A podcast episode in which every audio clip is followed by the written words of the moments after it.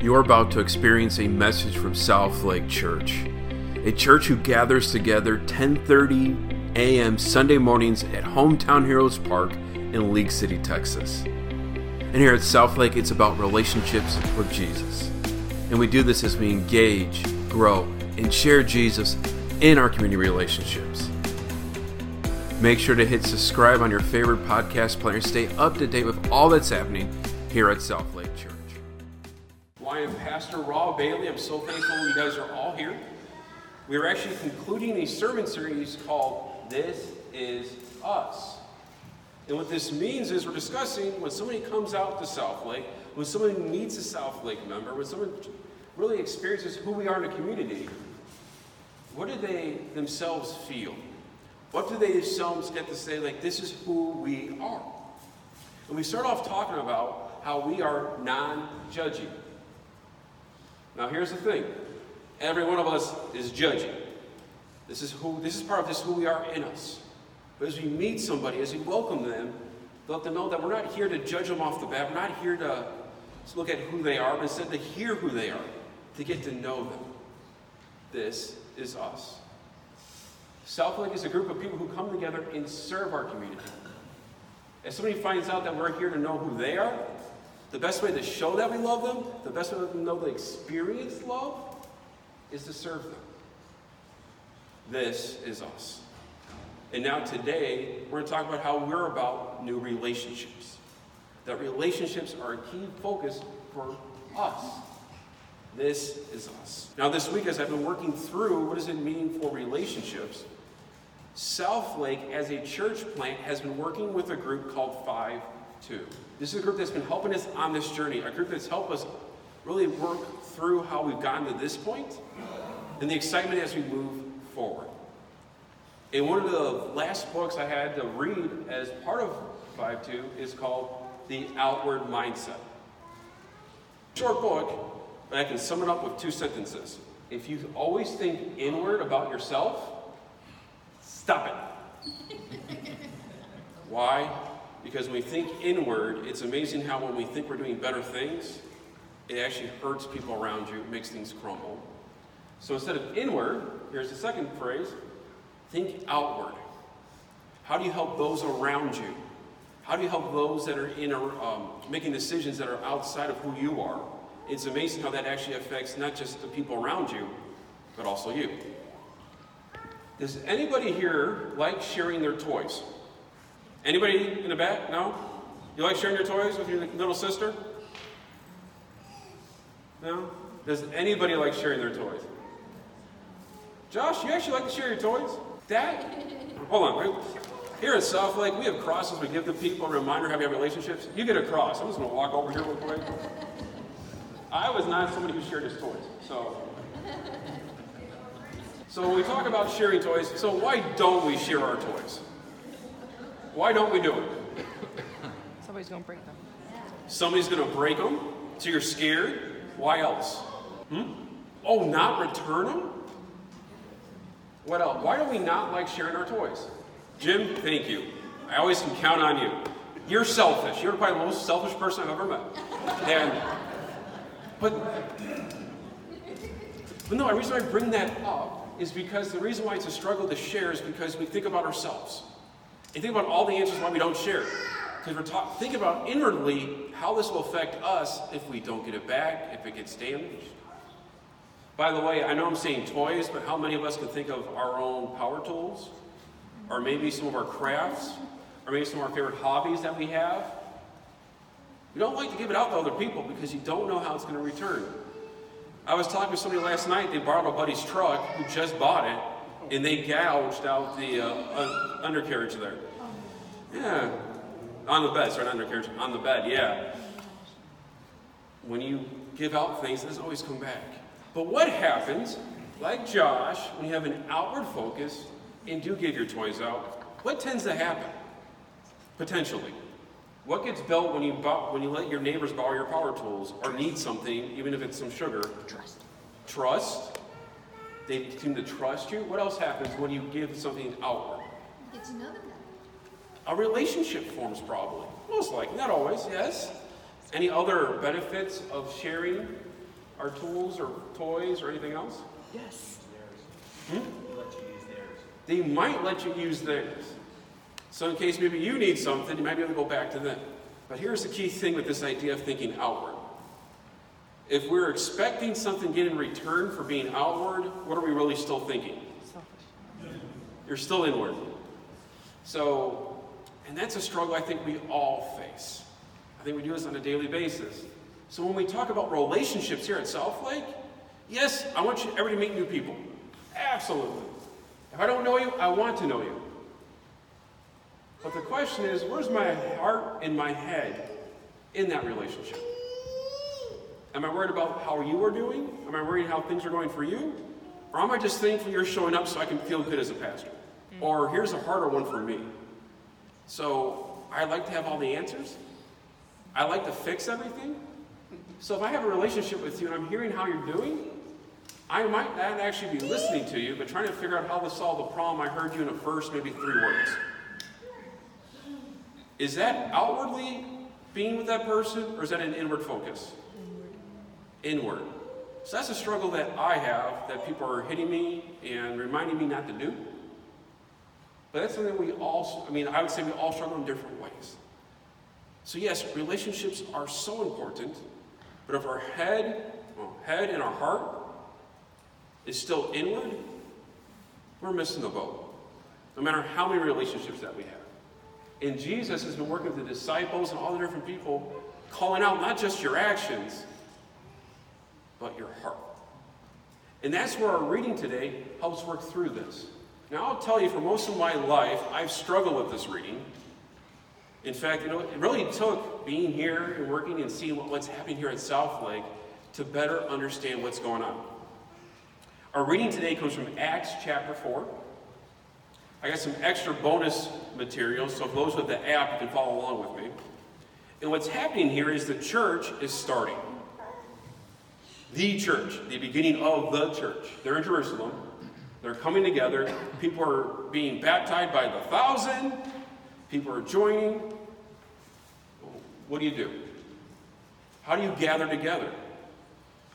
And as a church plant, what kind of resources do we have? What kind of finances do we have? Like, these are the questions that we start thinking. I can tell you they were thinking the same thing. So they had a capital campaign, probably one of the best known in the world. So I'm just going to read a little bit for you. All the believers were united in heart and mind. Funny, heart, mind, and the issues we struggle with. And they felt that they, uh, what they owned was not their own. So they shared everything they had. The apostle, apostles testified powerfully to the resurrection of Jesus God's great blessing upon them all. There were not needy, uh, no um, people among them, because those who own land and houses would sell them, bring the money to the apostles, and give to those in need. What did they teach and preach to people that made them so excited to give? By the way, it's funny how you're working through this whole week and then you just read that one sentence and just hits you again. Let me pick up on there? What did they preach that made all the people in the church want to sell their land and support it? What was the message? Was it, you're going to have great blessings? If you give this amount, you get 10 times this amount? No.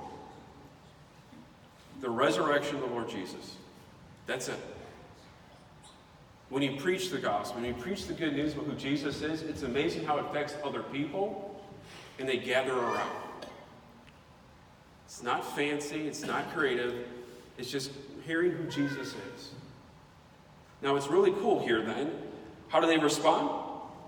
Well, it says that there were no needy people among them because those who owned land, houses, would sell them, bring their money to the apostles to give those in need. So, as they're building relationships, the church realized we need to think outward. For those who are coming in, how are they being affected? How can we help them? So people would sell some of their possessions, they would sell their land to help give to the needy. Now, the key thing in other verses you might have heard, it says they gave to those with what they needed. This does not mean if somebody came to the church, they got a payday. They go on a vacation because they asked for help. What they're sharing here is the church came together, figure out where were people missing actual needs, and help meet those special needs. And they came together. Now, this can be a hard text. I mean, I've had a hard time dealing with it because I grew up in school. I grew up in America. This kind of sounds like socialism, right? That's sometimes the argument. Like, how dare the whole church bring all their money together and just give out to everybody? That's not what's happening here. The church saw a need. They found a way that they, God has blessed us. How can we use this for others? And made sure that people didn't have excess, but they were taken care of. That they could experience the love of Jesus. The same love about Him dying for them. That's outward thinking. And because they had that kind of thinking from the get go, this church, this group, continued to grow and blossom. We're here today because these people took time to take care of other people's needs. It's amazing how God then took care of their needs. And one of the best people, the, the example they give is Barnabas. Barnabas means of encouragement. This individual will go on with Paul, be one of the top evangelists that we know of. This is someone who gave up what he had that God blessed him with. It's amazing through his life how God blessed him. Now, for those of you know people, you know yourself, when you think outward, does everybody else tend to think outward with you? No. So here's an example. I give my power tools to my neighbor because I, I give my power tools to Kevin. Kevin's like, awesome. Kevin doesn't return his, the power tools because he likes them. That's an inward focus. But now what am I out of? Power tools. Probably money because I have to buy new ones. Did I just get taken advantage of? I'd say yes.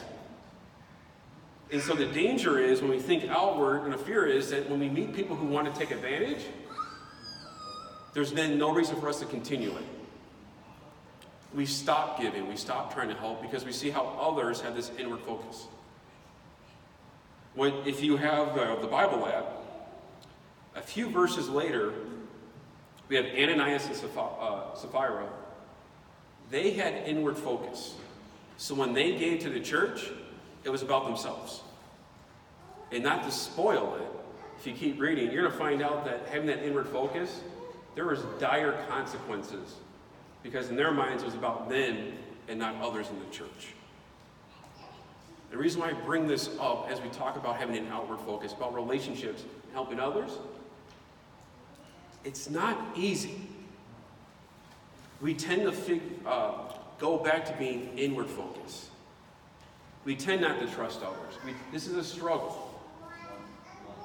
And what I want to share with you is the reason why the church could do what they did here was because God was the one to actually be the one to show that outward focus, that love. Which gets back to the original story why do we even talk about Jesus? Why did Jesus die? When all things started, there was a community between God, Adam, and Eve, a relationship. And we talk about how sin entered the world. Another way to look at that is that when Adam and Eve were with God, they had an outward focused relationship with God. They can talk to him back and forth. Their heads were up high, worshiping him. Unless he was walking the garden, they were face to face. But they were together. But when sin entered the world, guess what their focus was on? themselves. One of the best ways to explain sin and brokenness is instead of an outward going towards God, inward into ourselves. And there's been pain, suffering, destruction since then. So the only person that can really help us stop being inward and go back to outward, it's not us. It's not a special book to help you work through yourself. It's not your friends that can really make you understand the importance of an outward focus, it's God. God had to deal with it. God had to come down to help us understand what his outward looked like. And how he did, how he did that? He came down with his son. And through Jesus' life, with his teachings, why we were walking through the last couple weeks, is calling out the people what really matters. It starts here and here. It's for all people, not just yourself. And that message of who He is as God, He died for that. And a lot of people ask, why would God do such a thing? Why would He do that to Himself? Well, the answer is if he didn't want to and just ignore that, God would have been himself having that inward focus. Because he doesn't have to do things like that. Instead, he experienced that death, that resurrection, because he had an outward focus for all of us sitting here, but also for your neighbor and for those people we see in our walks of life. The love of God, his death and resurrection, that's God having an outward focus. So, my encouragement for you and for us, just as like they preached about who Jesus was, is that we too get to share that outward relationship with others. Is that easy? No. No. We have a God who did it for us and loves us. And as we try to do this with one another, guess who's still by our side?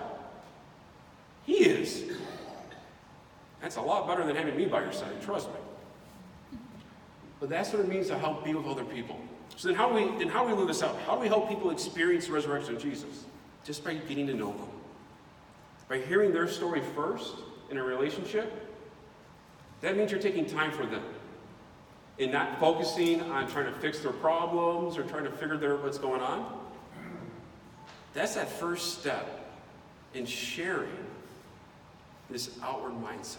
Now, if we can follow Josh's example and then start sharing our toys with our loved ones, that's another step.